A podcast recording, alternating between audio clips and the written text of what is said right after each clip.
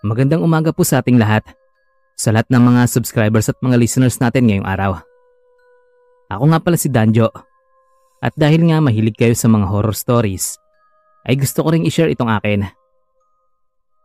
Nangyari ito noong minsan akong bumiyahe mag-isa papunta sa Tagaytay. Inimbitahan kasi ako sa birthday ng ate ko. Si ate ay matagal nang nakatira sa Tagaytay. Simula noong napangasawa niya si Kuya Marlon na tagaron lang din. Doon na sila nakapagpatayo ng maayos na bahay at doon na rin nagkaanak. Umuwi lang sila dito sa amin tuwing bakasyon. Balik tayo sa kwento ko. Mag-isa lang akong bumiyahe noon dahil nauna na si mama noong nagdaang linggo dahil may mga kailangan pa rin daw siyang asikasuhin. At isa pa, hindi niya ako mahihintay dahil may trabaho pa ako noon at gumagawa pa rin ako ng project dahil isa rin akong architect. Masyado akong busy at noong papalapit na lang nga ang kaarawan ni ate, ako nagkaroon ng chance para mag-enjoy at mag-travel. Noong araw na umalis ako sa bahay namin, ay medyo pahapon na. May inayos pa kasi ako noon. Kaya aware na rin akong gagabihin talaga ako sa daan. Especially at medyo malayo pa sa amin ang Tagaytay. Buhay ang radyo nun sa kotse. nag enjoy ako mag-drive at magtingin-tingin sa paligid nang biglang makaramdam ako ng paggulo ng tiyan ko, Sir Van. Saka ko lang naalala na sa sobrang busy ko nga, eh nakalimutan ko nang kumain simula umaga. Kaya medyo binagalan ko ang pagpapatakbo at nagumpisa na akong magtingin-tingin ng mga kainan na pwede kong daanan. Matagal akong naghanap hanggang sa makarating ako sa isang lugar kung saan wala masyadong tao. Puro mga puno lang.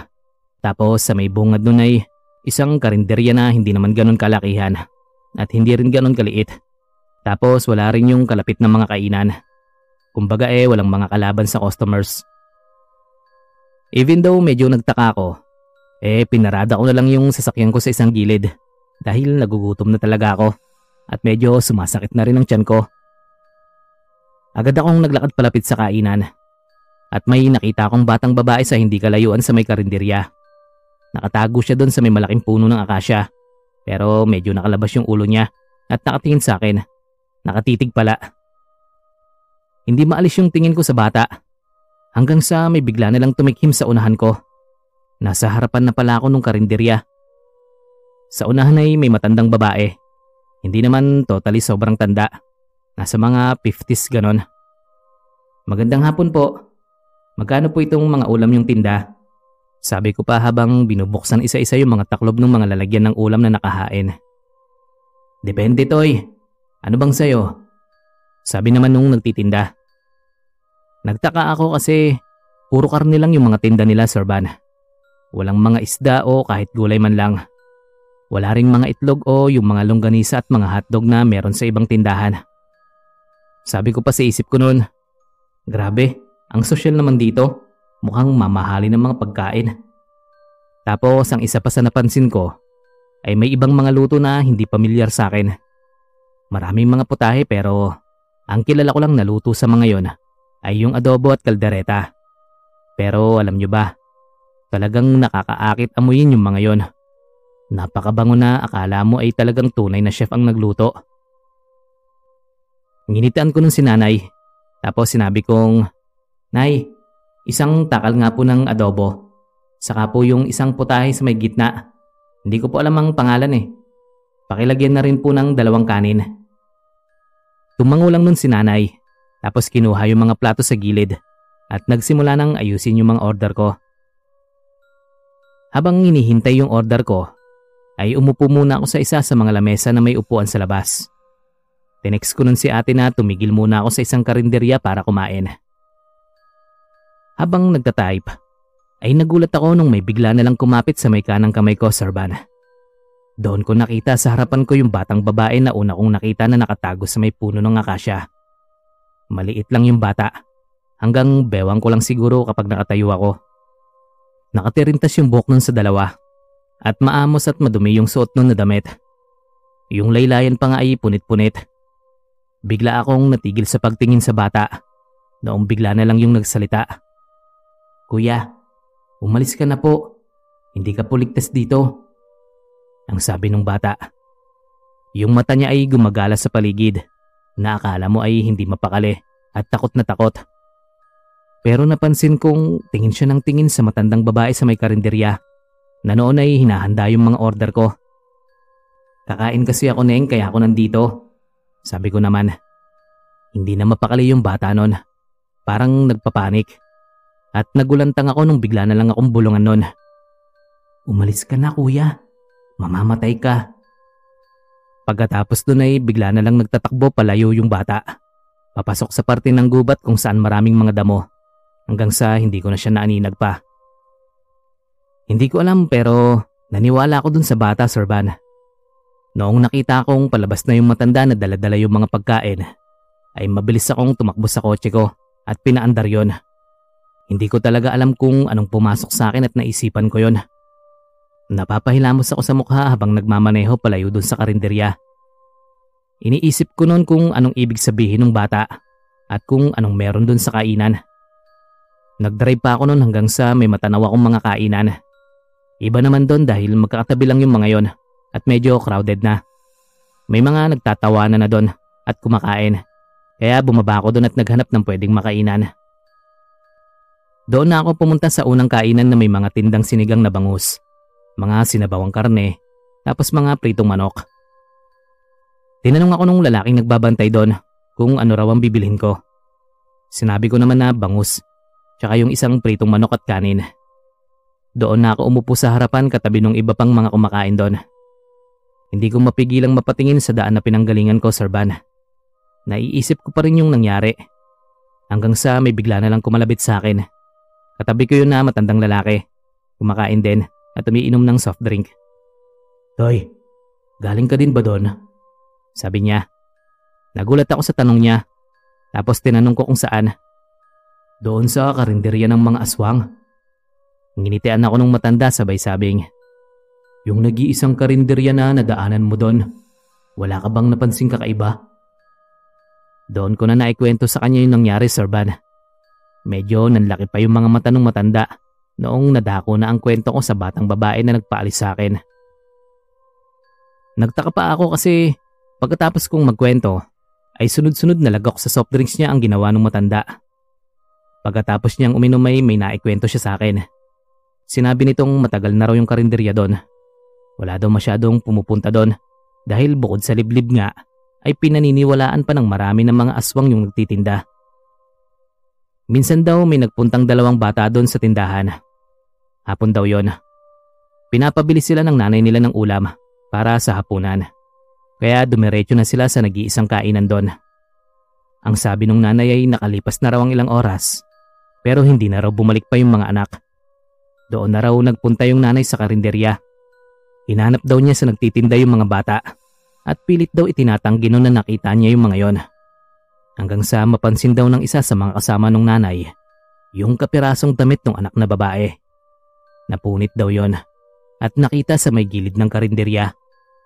May mga pulang bakas din daw doon kaya mas lalong kinutuban yung nanay na may nangyari ng masama sa mga anak niya. Sinugod daw nila yung tindahan. Pinasok daw yon pero walang nakita. Bukod sa mga karne na pinapakuluan sa kusina. Mukhang malinis daw ang loob. Kaya wala nang nagawa yung nanay, kundi ang umalis. Noong bantaan daw sila nung nagtitinda nakakasuhan ng trespassing. Inireport daw sa pulis yung pagkawala ng dalawang bata. Pero pagkatapos ng maraming investigasyon, ay walang nangyari at walang nahanap yung mga pulis. Ang paniniwala ng mga taga doon ay yung mismong mga karne na pinapakuluan sa kusina na yung mismong karne ng mga batang nawawala. After a month daw ay doon na dumami yung mga nawawalang mga bata na malapit din lang ang bahay sa karinderyang yon. Mga driver naman daw na nagsasabing kapag kakain sila doon ay may pipigil sa kanila at pipiliting umalis doon. Mga bata daw yun na ayon sa mga sabi-sabi ay yung mga batang pinatay. Talagang kinilabutan ako noon, Sir Van. Natakot ako noon at sinabihan pa nga ako nung matanda na wag na wag na raw akong babalik doon dahil hindi ko raw alam. Baka mamaya ako na yung putahing nakahain sa harapan.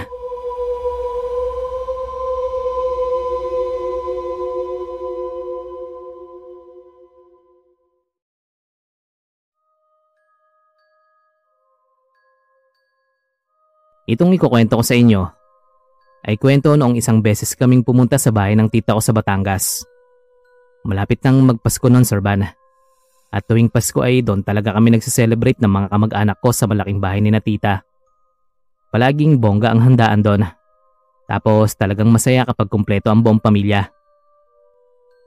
Bumiyahe kami noon ni na mama at kuya. Dalawa lang kaming magkapatid at parehong lalaki pa. Ang papa naman namin ay matagal nang wala. Nasa heaven na. By the way, may sarili kaming sasakyan na dala.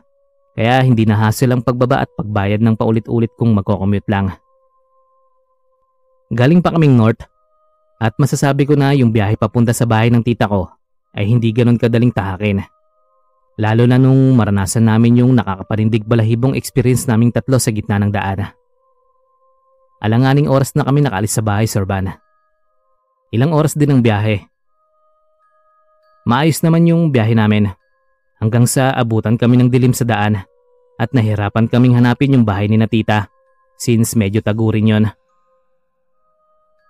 Habang nagdadrive ako, ay tinatanong ko naman sina mama at kuya kung saan yung daan. Tanda ko naman kaso alam nyo na, parang mas mahirap hanapin yung daan kapag gabi dahil mas madilim ang paligid. Tinuturo naman ni na mama sa akin yung alam nila hanggang sa lumiko kami sa isang daan na puro puno na. Kumbaga eh, kagubatan na Sir Van. Sinabi ng kuya ko sa akin na dumiretso lang daw ako dahil yun lang yung way para marating yung dulo. Kaya yun din naman ang ginawa ko. Nag-focus lang ako sa daan nun nang may mapansin akong malaking puno na nadaanan namin. Nasa may kanang bahagi yun ng daan at may sirang upuan naman sa may bandang ilalim nun. Hagip pa yun ang ilaw ko. Nagdiretso ako sa pagdadrive. Pero ewan ko ba Sir Van, pakiramdam ko nun ay paulit-ulit lang kami ng dinadaanan. Parang paikot-ikot lang kami sa lugar na yon. Dahil nung dumiretso pa ulit ako, ay napadaan ulit kami sa lugar kung saan nandoon yung malaking puno na ganun-ganon din sa nakita ko nung una. May sirang bangko din sa ilalim nun na lalo kong ipinagtaka. Nagkibit balikat na lang ako nun. Tapos inisip kong baka nagkataon lang kaya nagpatuloy ako sa pagdadrive. Pero noong makatakbo ulit ako ng ilang minuto ay may natanaw na naman akong malaking puno sa may kanan. Napalunok na ako nun kaya nung mas makalapit pa kami ay sinilip ko kung may sirang upuan din ba sa ilalim nun. At ganun nga Sir Van. May sirang upuan yun sa ilalim. At hindi lang basta upuan. Ganun mismo yung itsura nun sa mga nadaanan namin. Inutuban na ako nun. Kaya naman tinanong ko sina mama at kuya kung may napapansin ba silang kakaiba doon sa dinadaanan namin. At ang sagot nila ay oo. At ang sabi pa ni mama ay kanina pa rin daw niya napapansin na parang iisa lang yung daan na pinupuntahan namin at parang hindi kami umaalis. Napadasal na lang ako noon ng tahimik at pinilit kong tibayan yung loob ko habang si kuya naman ay tinitingnan ng Google Map kung nasa tamang direksyon ba talaga kami. At isa pa ito, pagpasok namin dun sa daan ay talaga raw nahihirapan na si kuyang maghanap ng signal. As in, pagpasok dun sa part na yun ng daan ay bigla na lang bumaba yung bar ng signal kaya mas lalo kaming nawalan ng pag-asa na makalabas pa kami doon. Relihiyosa si mama kaya after ng ilang ikot at pabalik-balik, ay sinabihan ako nito na itigil yung sasakyan. Magdadasal daw kami. Nagkatinginan pa kami noon ni kuya, pero sinunod ko rin yung sinabi ni mama. Iginilid ko yung sasakyan, tapos kinapitan ko yung rosaryo na sa may harapan ng sasakyan. Si mama ang nanguna ng dasal. Inuulit namin yung mga sinasabi niya at pinipilit naming itoon yung atensyon namin doon. Pinipilit naming mag-concentrate at ito, sinasabi ko sa inyo, Sir Van. Habang nagdadasal kaming mag-iina, ay bigla na lang kaming nakarinig ng mga katok sa bintana ng sasakyan. Napakinggan kong mas nilakasan ni Mama ang pagdadasal at kahit nadidistract ako ay pinilit kong sundan ang mga sinasabi ni Mama. Alam kong hindi rin makapag-concentrate si Kuya noon. Noong tumigil yung pagdadasal, ay bigla na ring tumigil yung mga katok na nanggagaling sa bintana. Sinabi ni mama noon na magmaneho na ako dahil mas lumalalim na ang gabi. After ng ilang attempts na makalabas, ay nadaanan ko na naman yung malaking puno na may sirang upuan sa ilalim. Pero nung mga oras na yun ay napunta na kami sa maayos na daan. Nagdrive pa ako ng tuloy-tuloy. at doon na kami tuluyang nakalabas. Tuwang-tuwa nga kami noon nang may maaninag na kaming mga tindahan at mga tao sa labasan. Narinig ko pa nun si mama na nagsabi ng, Diyos ko, salamat po. Hindi namin magawang makatawa nun ni kuya sa reaksyon ni mama dahil pati kaming dalawa ay kinikilabutan ng mga oras na yon. Dumiretso na kami sa bahay ni na tita na agad naman kaming pinagbuksan ng gate. Pinapasok kami sa loob at pagkaupo pa lang namin sa sofa ay doon na nila napagkwentuhan ni mama yung nangyari. Ang sabi ni tita ay talaga raw may nanliligaw sa bahaging yun ng lugar. Medyo safe pa daw dumaan doon ng umaga pero sa gabi ay talagang delikado na. Dahil kapag napaglaruan ka daw ng mga elementong nakatira doon ay malaki yung chance na hindi mo na mahanap yung daan palabas at hindi ka na makakalabas doon sa lugar na yon. Simula noon ay natatakot na talaga kaming dumaan doon ng gabi sa tuwing pupunta kami kina tita. Kaya pinipilit naming humanap ng ibang daan kahit pa medyo malayo ang lalakbayin namin. Ayun lang Sir Van, na-share ko lang para maging babalan na rin sa iba na mag-iingat. Dahil sa panahon ngayon ay hindi lang mga tao ang dapat katakutan. Pati na rin yung mga elementong mahilig kumuha ng mga taong mahilig maglakbay.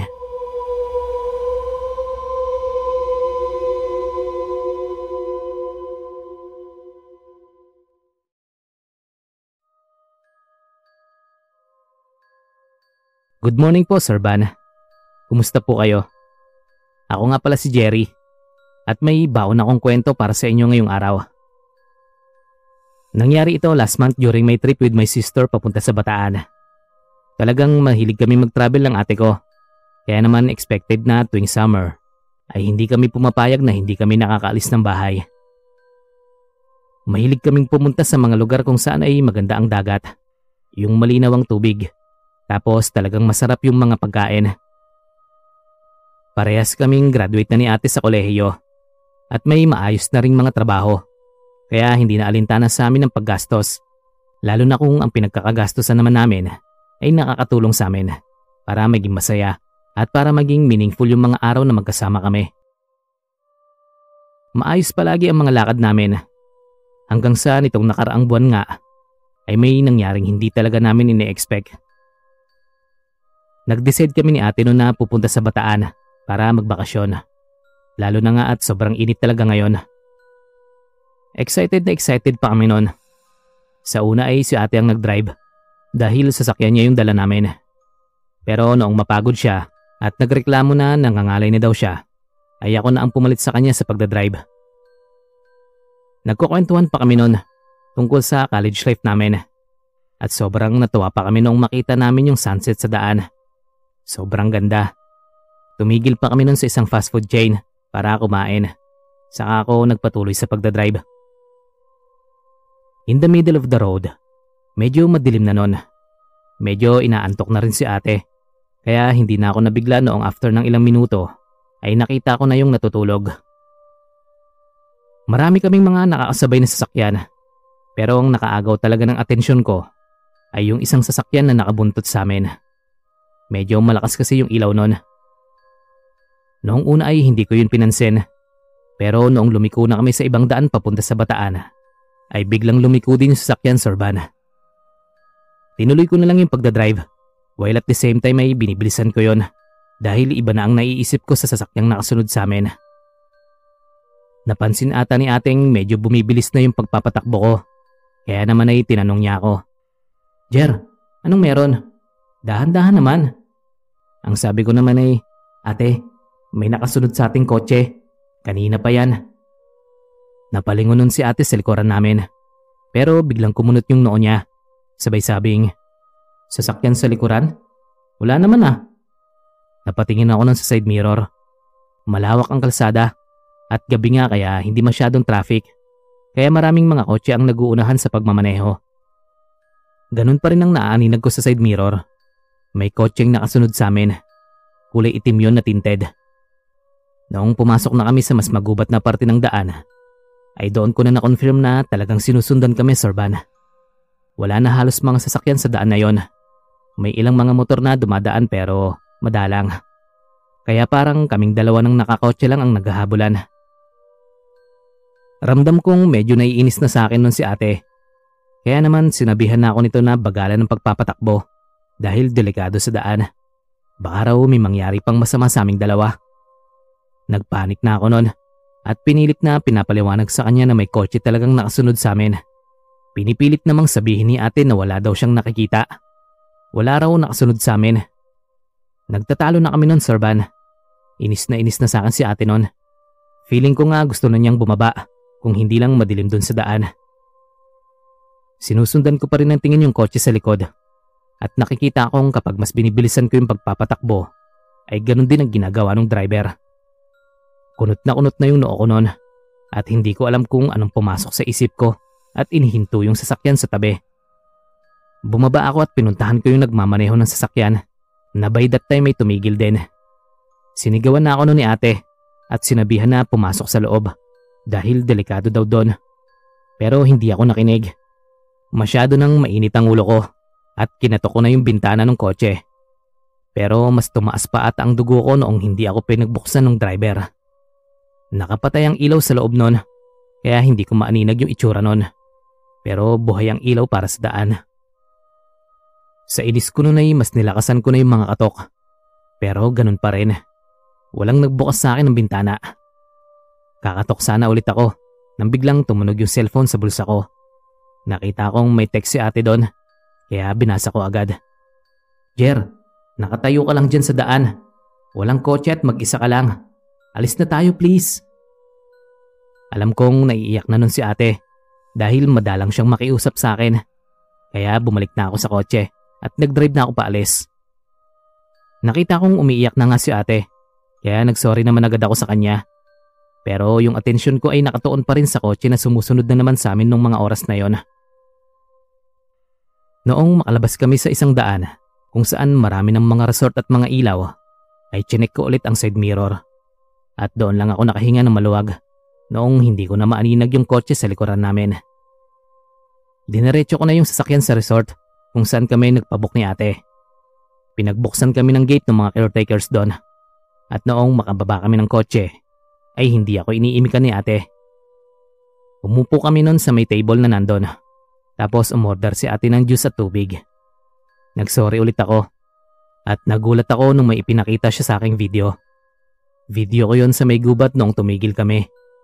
Kumakatok ako sa hangin at nakatayo mag-isa doon. Nagsasalita ako na akala mo ay may kausap. Natakot ako ng sobra noong wala akong makitang sasakyan bukod sa amin, Sir Van. Kinilabutan talaga ako noon. At doon ko lang na-realize na talagang hindi nakikita ni ate yung nakikita ko that time. Hanggang ngayong nagkukwento ako ay talagang nagtataasan pa rin ang mga balahibo ko. Dahil hindi ko naman ine-expect na makakakita pala ako ng mga bagay na dati ay hindi ko pinaniniwalaan.